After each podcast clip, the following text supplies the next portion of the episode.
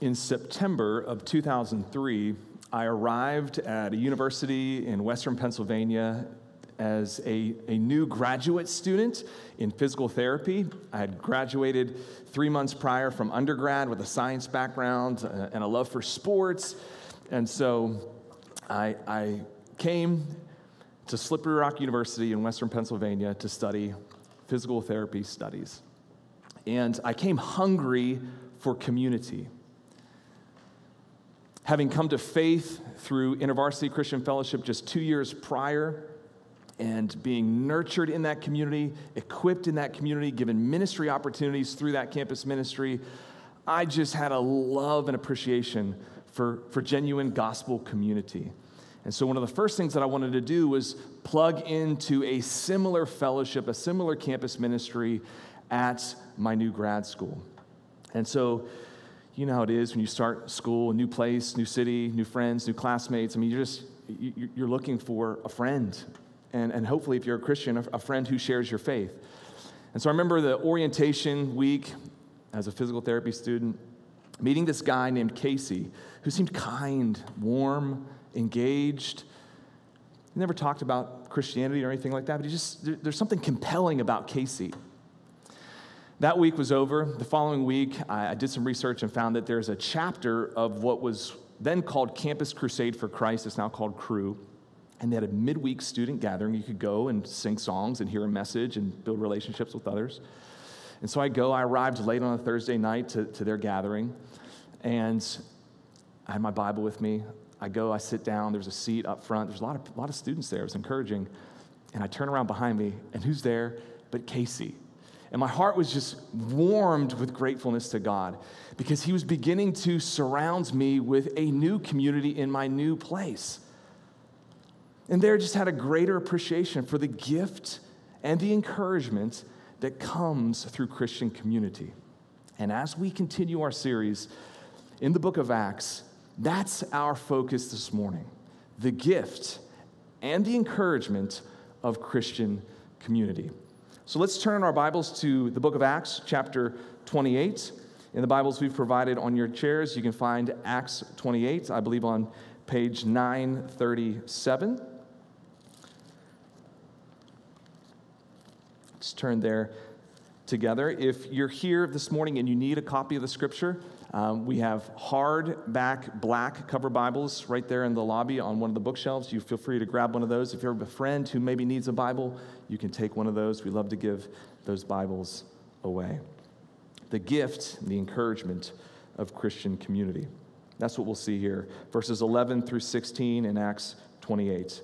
Luke is the author here. He's also the traveling companion of Paul at this stage in the book of Acts. So he's an eyewitness to these events.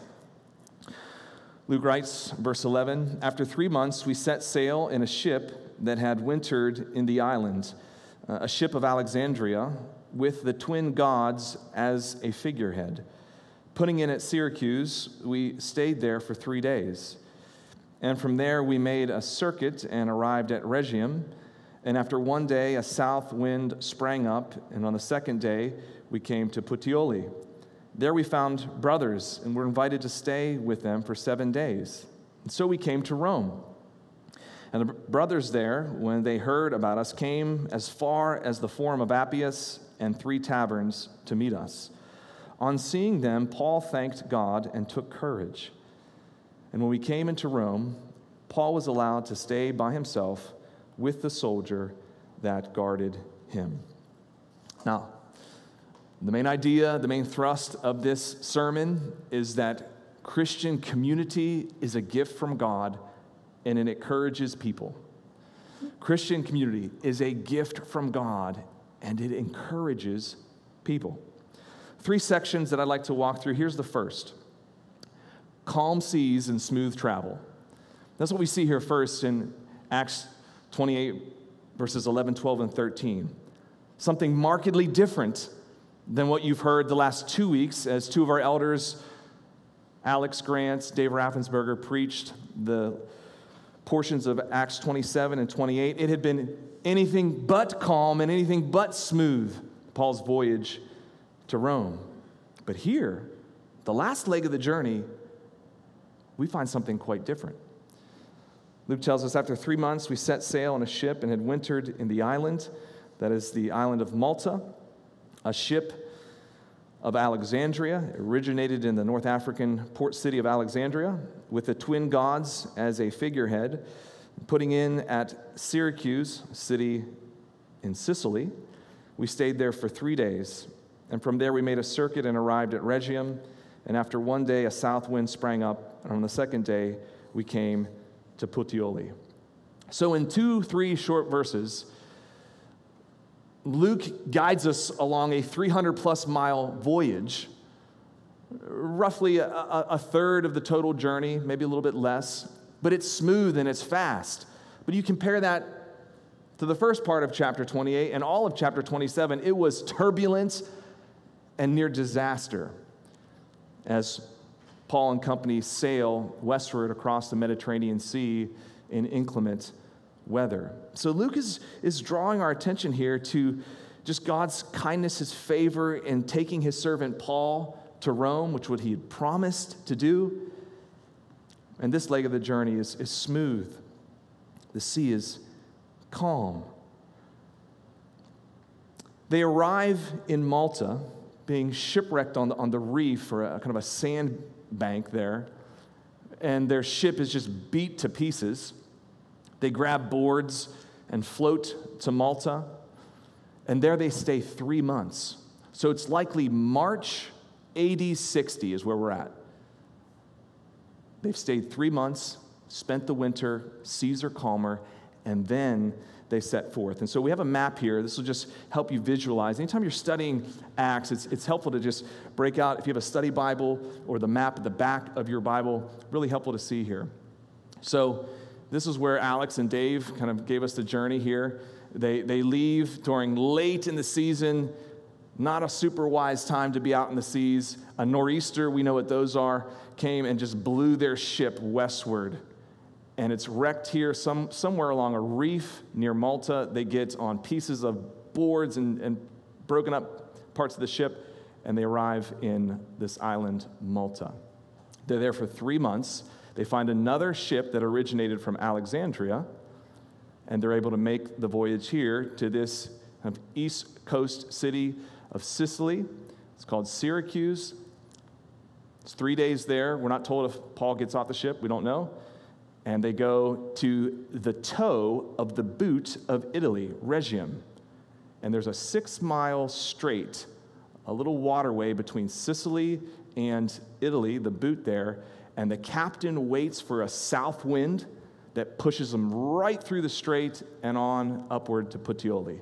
And so it's about 300 miles, Luke tells us in just a few short verses. They go from Malta to Puteoli. The rest of this journey has been disastrous and, and turbulent, but here it's calm and smooth. So that's where, that's where we are as we look at verses 11, 12, and 13 in Acts 28. Calm seas, smooth travels. In this section, Luke shares a detail that you might pass over and might consider insignificant. Verse 11, Luke shares this detail. After three months, we set sail in a ship that had wintered in the island, a ship of Alexandria, with the twin gods as a figurehead.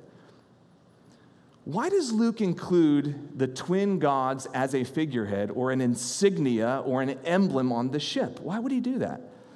Well, number one, he's writing history. This is historical narrative. And so this detail speaks to the historicity of the text. It really was a ship that originated from Alexandria and had this emblem or insignia that shows us the religious climate that these people lived in, that Paul ministered in. A ship that had the twin gods as a figurehead. Now, these are Zeus's twin sons, Castor and Pollux two twins born of a relationship he had with his mistress Leda, Castor and Pollux were considered the patron god of seafarers, the protective gods of sailors. And so they put this insignia at the front of the boat as a way to demonstrate their trust in the protection of these two gods. That's why Luke includes this detail. He's giving us a window into the religious climate the people of the day. What they trusted in was visible. Paul lived and moved and ministered among a culture where people trusted in false gods. People sought security and protection from things that could not provide security and protection, things that left them empty and unsatisfied. That's what Luke is showing us here. This is the religious climate that Paul ministered in. Now, I wonder if in our day we are aware of the religious climate that we live and move and minister among. In a similar way, we look around, all around us, we see emblems and insignias, public displays of what people in our culture trust in for security, for satisfaction, for meaning. And friends, we know that these things leave them, they leave us when we trust in them, empty titles, possessions, luxury and convenience, the perceived power of technology, the mirage of social media, people putting their best foot forward, hiding what really is going on, political rhetoric, images of beauty. What are those emblems and insignias all around us that are revealing what people in our culture trust in, what they turn to. I just wonder as Paul sailed on the ship with this two headed figure of Castor and Pollux, like, my guess is it motivated him to pray for the people on the boat who were trusting in those less than God realities. And so it is with us as you operate, as you go to work, as you go to the store, you read the line, the checkout line, and this, these airbrushed men and women of beauty in, in, on those magazines. Like, it's, it's, it's a mirage, it's false hope. It doesn't give meaning. May it move us to pray for people in our culture. We live amongst men and women, teens, children who are trusting in false gods. May it move us to pray, move us to minister, to reach out in a compelling and loving way with the gospel for people who are desperate for Jesus and don't know it. That's what Luke is drawing our attention to the religious climate that Paul ministered in. Calm seas and smooth travel. Paul and company arrive in the port city of Puteoli, the closest port to the city of Rome. So you can imagine how many ships come and dock there. Closest port to the city of Rome. And here in Puteoli, we arrive at our second section Christian community found in a faraway place. That's what we see here Christian community found in a faraway place. Let's look together at verse 14. Luke says, We came to Puteoli. There we found brothers and were invited to stay with them for seven days. Now, if maybe you're new to reading the Bible, our translation, the ESV, often has this word brothers. Don't think like homeboys or dudes clubs. This is, this is men and women. Brothers kind of is the old like KJV brethren. It speaks of men and women Christians in local churches, right? That's what this is. These are men and women. The Christian community receives them and invites them to stay with them for seven days. Now, Again, if we're reading fast, we might miss what Luke is showing us here. There's Christian community in Italy, which, if you're from Jerusalem, Italy is like the ends of the earth, sort of that, that far bound of the Roman Empire. The gospel has moved and radiated outward all the way to what was thought of then as the ends of the earth. There's Christian community there. It's AD 60. Jesus died roughly 29, 30, 31 AD. So, so in, in less than 30 years, the gospel has gone from its hub in Jerusalem outward, outward, outward to the ends of the earth. This is, in fact, a mini fulfillment of Jesus' words at the very beginning of Acts. Acts chapter 1, verse 8. Jesus says to his disciples, You will receive power when the Holy Spirit has come upon you, and you will be my witnesses in Jerusalem and in all Judea and Samaria and to the ends of the earth. We started our series in Acts about a year ago. It was August 29th, 2021. And as we unpacked Acts chapter 1, verse 8, we talked about how that verse is an outline for the book of Acts. You will be my witnesses in Jerusalem, one circle outward, Judea, another circle outward, Samaria, and then a big circle outward, the ends of the earth. And as you follow Acts, the narrative traces that very geographic pattern. So, Acts 2, Peter proclaims the gospel on the day of Pentecost right there in Jerusalem. And 3,000 people come to faith in Christ. And as you continue to just track through Acts, suddenly the gospel's moving into Samaria, Acts chapter 8 with Philip. And then it gets outward among the Gentiles in the Roman Empire that Paul's planting churches among. Acts chapter 14 and following. And as you approach the end of the book of Acts, where are we? Rome. What's significant about Rome? It was the known ends of the earth for a first century Jew or Christian in Jerusalem. The gospel has gone according to Jesus' plan and geography. Exactly as he said. Acts 1 8, that's the outline of the book of Acts. That's where we find ourselves, and that's where Christians are here 60 AD. Jesus can be taken at his word. What he says will come to pass. His word is moving forward as planned. Take heart. Be encouraged. No matter what your ministry says and the hardness of the soil and the God is moving his mission forward. It will go forth to every tribe, nation, and tongue. The enduring word of Jesus Christ, what he says will come to pass. So it is today. In a larger fulfillment, that's a little mini fulfillment. That was the known world. Now we understand the breadth of the world and the reality of people groups, pockets, populations of people that have little to no access to the gospel. Unreached people groups. Jesus says, Mark chapter 13, verse 10, the gospel must first be proclaimed to all nations, and then the end will come. Jesus says no one knows the day or the hour except the Father in heaven. But he gives us signs of the end of times, right?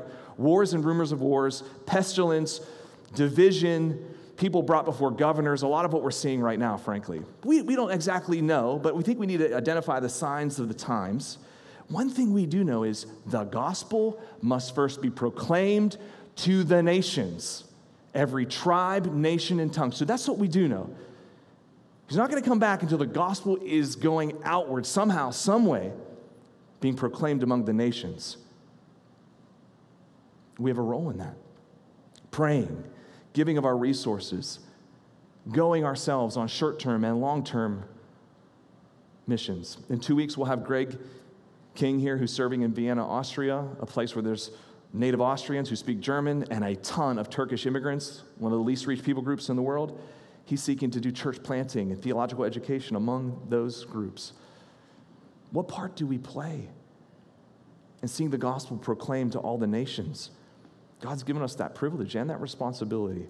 So we see a mini fulfillment here in Acts 28, and we're reminded of the larger fulfillment that is currently unfolding as the gospel just moves forward, as local churches send missionaries, as we pray fervently, give of our resources, and go ourselves. Verse 14 There in Puteoli, Paul found brothers who were invited, who invited them to stay with them for seven days. What a blessing. Generous, hospitable people open their home to Paul, Luke, and others to stay with them. It is the blessing this blessing of gospel hospitality that we turn to now. So we see calm seas and smooth travel, Christian community found in a faraway place. Thirdly and finally, the gift and encouragement of Christian community. The gift and encouragement of Christian community. Verses 15 and 16, Luke says So we came to Rome, and the brothers there, when they heard about us, came as far as the Forum of Appius and three taverns to meet us. People are eager to see Paul and company. As they hear him approaching Rome, word spreads, and there's these two stopping points along the Appian Way, which was the main road. Rome was famous for its road building, right?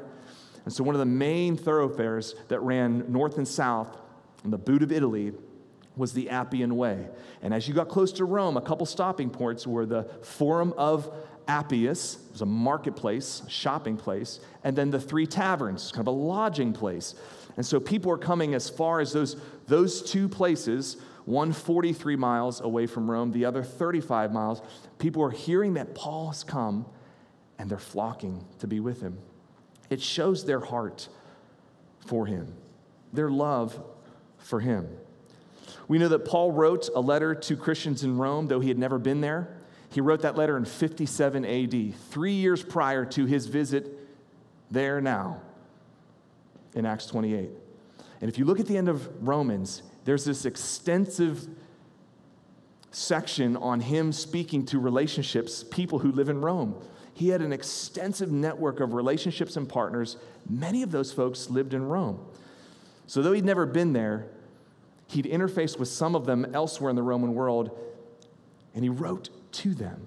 He has rich relationships, and so it kind of gives us an idea of like why people are flocking. He, he had some relationships, though he maybe hadn't seen them in a while or seen them at all. They've only read what he wrote. So they're, they're flocking there. They're traveling far and fast to see Paul and his traveling companions. Community, the blessing of community. And on seeing them, Paul thanked God and he took courage. Let's just stop and camp out in this verse. On seeing these people come to him, Paul stopped and he thanked God and he took courage. There is a lot that we can mine out here. What do we learn? Paul thanks God when he sees the Christian community. What does that tell us? Community is a gift from God that when received, we thank him. It's not your doing. We have a part to play. We need to be kind of proactive and pursue people. But at the end of the day, God gives people to people in community to encourage them. So he stops and he thanks. He receives this community as a gift from God. And I wonder, friend, as you think about this local church, if you're a member here, have you received the people in this church as a gift to you? Do you view them as a gift to you? Now, I know we can irritate one another. But don't let that the mess of community overshadow the reality that we are precious gifts to one another. God has given us to one another to help us follow Jesus. That's the nature of church membership. We're simply agreeing, covenanting together that we will help others follow Jesus. And when we're struggling, we're going to come around and support one another. Do you receive your Christian community as a gift in your heart of hearts? Do you believe that? Or would you just rather kind of not be bothered? Let's be honest. Like, how are you apathetic towards your Christian community? Friend, don't, don't, don't. What you're doing is you're distancing yourself from a precious gift that God has given you. Receive it, lean into it. I know it can be messy, but in the mess, we actually are drawn closer to Christ because he gives us what we need to bear with one another, to forgive one another. You see, it's the gospel of Jesus that creates community. And it's the gospel of Jesus that sustains community when it gets fractured by any number of reasons. So, in the gospel, there's reconciliation with God. We talked about this through the confession. Adam has sung, led us in singing about this. There is forgiveness and reconciliation with sinners and God on the, on the vertical dimension, right? The vertical axis. We have reconciliation with God. But there's also beautiful kind of horizontal reconciliation and a binding together of people on the horizontal axis. where we can bear with one another. We can genuinely build healthy relationships with one another because of the power of the gospel. And it's the picture of the cross. Anytime you see a cross, remember there's a vertical axis, there's a horizontal axis. We're right with God and we can be right with one another. That's the nature of community. The gospel creates it. Jesus saves us into a family. He doesn't save us into a siloed individualism. No, He saves us into a family. And that family helps us follow Him for a lifetime. And the way that that's carried out is in local churches. Made right on the vertical axis, made right on the horizontal axis. The gospel creates community and sustains community when it gets tough, and it will get tough. It has gotten tough over the last couple years, especially. Bear with one another in love by the power of the gospel. So God gives community. Paul thanks him for it. May we thank him for our community and leverage it to the fullest. Receive it as a blessing. And Paul took courage upon seeing those people come to him. He took courage. He was encouraged by the people, by the community. That's the nature of gospel community. It brings an encouragement. Just consider Paul, what he had gone through from Acts chapter 21 all the way through chapter 26, 27, and the first part of 28. It is bleak. He's ambushed by a mob, he's arrested, he's falsely accused, multiple trials, he's in prison for years, and he's shipwrecked on his way to Rome. He is experiencing an avalanche of discouragement. He is in need of encouragement. How does God provide it? he surrounds him with brothers and sisters in the faith. And Paul takes courage. Look, I, I, don't, I don't know where you are. I know kind of where I am. And my desperate need for encouragement sometimes, friends, that, that comes largely through people in your church who love you, who can speak truth to you, who can come alongside and pray for you. How are you hurting right now? How are you discouraged right now? Would you receive the gift of community. Would you let your, these people here love on you? I know we've had some transitions over this summer. There's some transitions going back, like planning a church, seeing six solid people go. Several other families move on for good reasons this summer. Gosh, you begin to look around uh, and you're like, we need each other. For those who are here, let's, let's lean into one another and support each other, help each other. Paul took courage when he saw that community coming to him.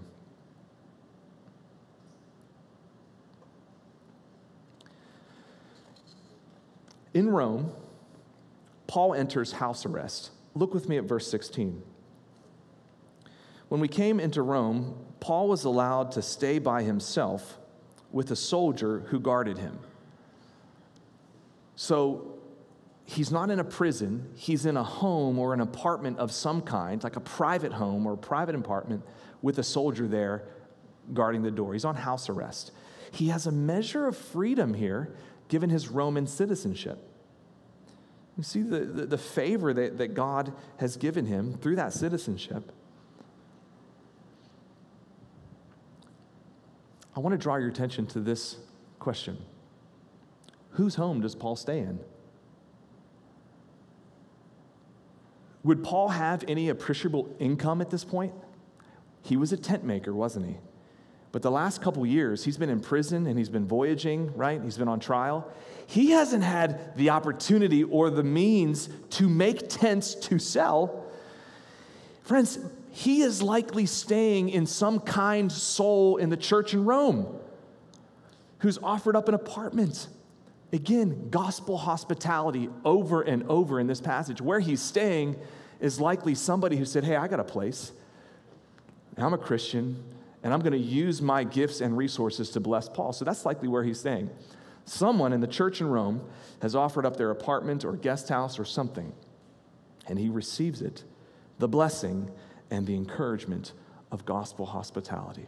What resources do you have? And how can you leverage those resources for gospel hospitality. It is an incredible way to impact people's lives when you open up what you have for other people. Rosaria Butterfield has written an amazing book on gospel hospitality. The title is worth the book itself.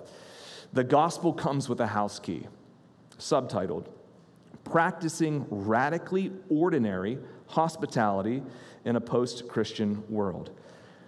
You kind of hear part of her story and the role of gospel hospitality in drawing Rosaria to God. The role of hospitality in drawing her, someone who was far from God. She tells the story, her story as a staunch unbeliever, uh, a prof at Syracuse University in literature and women's studies, lived and championed a homosexual lifestyle, a sharp critic of Christianity who was radically converted by the grace of God in 1999. What changed her? Was it an evangelistic rally, as helpful and as beneficial as those can be? Was it an apologetics course, as helpful and impactful as those can be? No. What changed her was a kind invitation from a Christian into their modest home for dinner. And not just one, but over and over again. A kind invitation into this home of Christians where for the first time she encountered God, Christ, through his people. Heard the gospel, saw the gospel embodied, and turned to Christ, repented of her sin, and was changed forevermore. The gospel comes with a house key. And we all have the opportunity, if we're a believer, to practice radically ordinary hospitality in our post Christian world. Kind invitations. This kind of hospitality, this kind of warmth and welcoming hearts is powerfully attractive in our culture where people are craving belonging and significance and relationship. Our, our, people in our culture just crave that. And they're looking in all the wrong places to see those needs met. And in the gospel and through hospitality, they can be met. Maybe you're here today and you don't consider yourself a Christian. We're very thankful that you would come and gather with us. Our local church wants to help you take the next step of understanding and faith towards Christ. And I just want to ask you would you allow yourself to be invited in? You do have a role in how open or closed you are. Would you be, consider receiving an invitation from a Christian in this community? Maybe for coffee or for dessert or for dinner or a backyard barbecue in the summer. Would you avail yourself to coming in to a person's home in this local church? They would love to do that. And you'll get a picture, imperfect as it is, of the gospel, of the character of Christ. If you are a Christian, can I encourage you to be people who invite others in? I know that there's a lot of insecurity and there's a lot of fear that comes with hosting people. Some of us are gifted at it, some of us struggle with it. But what I love about her book is it's, it's, it's, radically ordinary. It doesn't have to be perfect. In fact, when it's imperfect, it's actually more relatable because people get like, my house isn't pristine either. Now, don't let it be crazy, messy, but you know, pick it up a little bit. But people want to see that you're a human being and you're imperfect. And things might be a little disheveled, but invite people in pursue people, especially in this time of who knows where we are in this whole pandemic, right? But I, people are starved for relationship and for, for community. In, invite people in if you're comfortable. Invite people in. We still have a few weeks of summer left. What would it look like to invite a collection of Christian friends and non Christian friends, just your back patio, grill some food, be a, be a rich time. Maybe you have a, a, a birthday party that you're hosting, or a shower, or a Super Bowl party next winter. I want you to think strategically about who you invite. Invite a collection of your friends who are both Christian and non Christian. Because what happens is, is what Sam Chan calls a plausibility structure. So when you invite your Christian friends with your non Christian friends, suddenly your non Christian friends see that it is plausible to be a lawyer or an engineer or a stay at home mom or whatever it is that you do here in New England and follow Christ. It's like, whoa, that, that person works at Lincoln Lab or they practice law and evidently they're a Christian and they're not too weird. Like, it's a plausibility structure. You, you, you, get around people who are like other people in terms of like having a job or you know living in a neighborhood or having family. Like, it's plausible to be a New Englander and be a Christian. Like adults need to see that, teens need to see that as well. What is Dylan doing by leading a Sunday gathering twice a month here in this space? Because we have a handful of youth but as we pull other churches in greater Boston, suddenly we have 30 or 40 of them in here. The plausibility structure is there. You look around, you see other teens who are singing and hearing God's word, they think it's plausible to be a teen and follow Jesus. That's a good thing. That's part of evangelism, plausibility structure, seeing like, ah, I could do that. Now, we know it's the grace of God that changes people's hearts, but we, we need structures around us. So when you invite people, invite a mixed population of Christians and non Christians into your home, into your backyard for a Super Bowl party, and watch God do the mix. And pray for the people who come. The gospel comes with a house key. Friends, let us seek to practice radically ordinary hospitality in our post Christian world. Christian community is a gift from God and it encourages and impacts people. May we see it happen here at our church and beyond. Let's pray. Father, thank you for your grace. Thank you for welcoming us, being hospitable to us as sinners through the work of your Son, Jesus. Oh, we're desperate for Jesus and for his power and his grace to be worked out in our lives. Open us up, Lord, to be generous and hospitable we know that there's fears and insecurities to, to use those gifts. I pray that you would help us to, to leverage what we have well for the kingdom of God. Thank you for this Christian community and the support, the encouragement that comes to me, to my family, and to all of us as we seek it and pursue it and bear with one another. Encourage our church family. Use us, Lord, to help other churches like Trinity Church in Bedford get started so that people in New England can genuinely experience the beauty of the gospel and the community of his people. In Jesus' name we pray. Amen.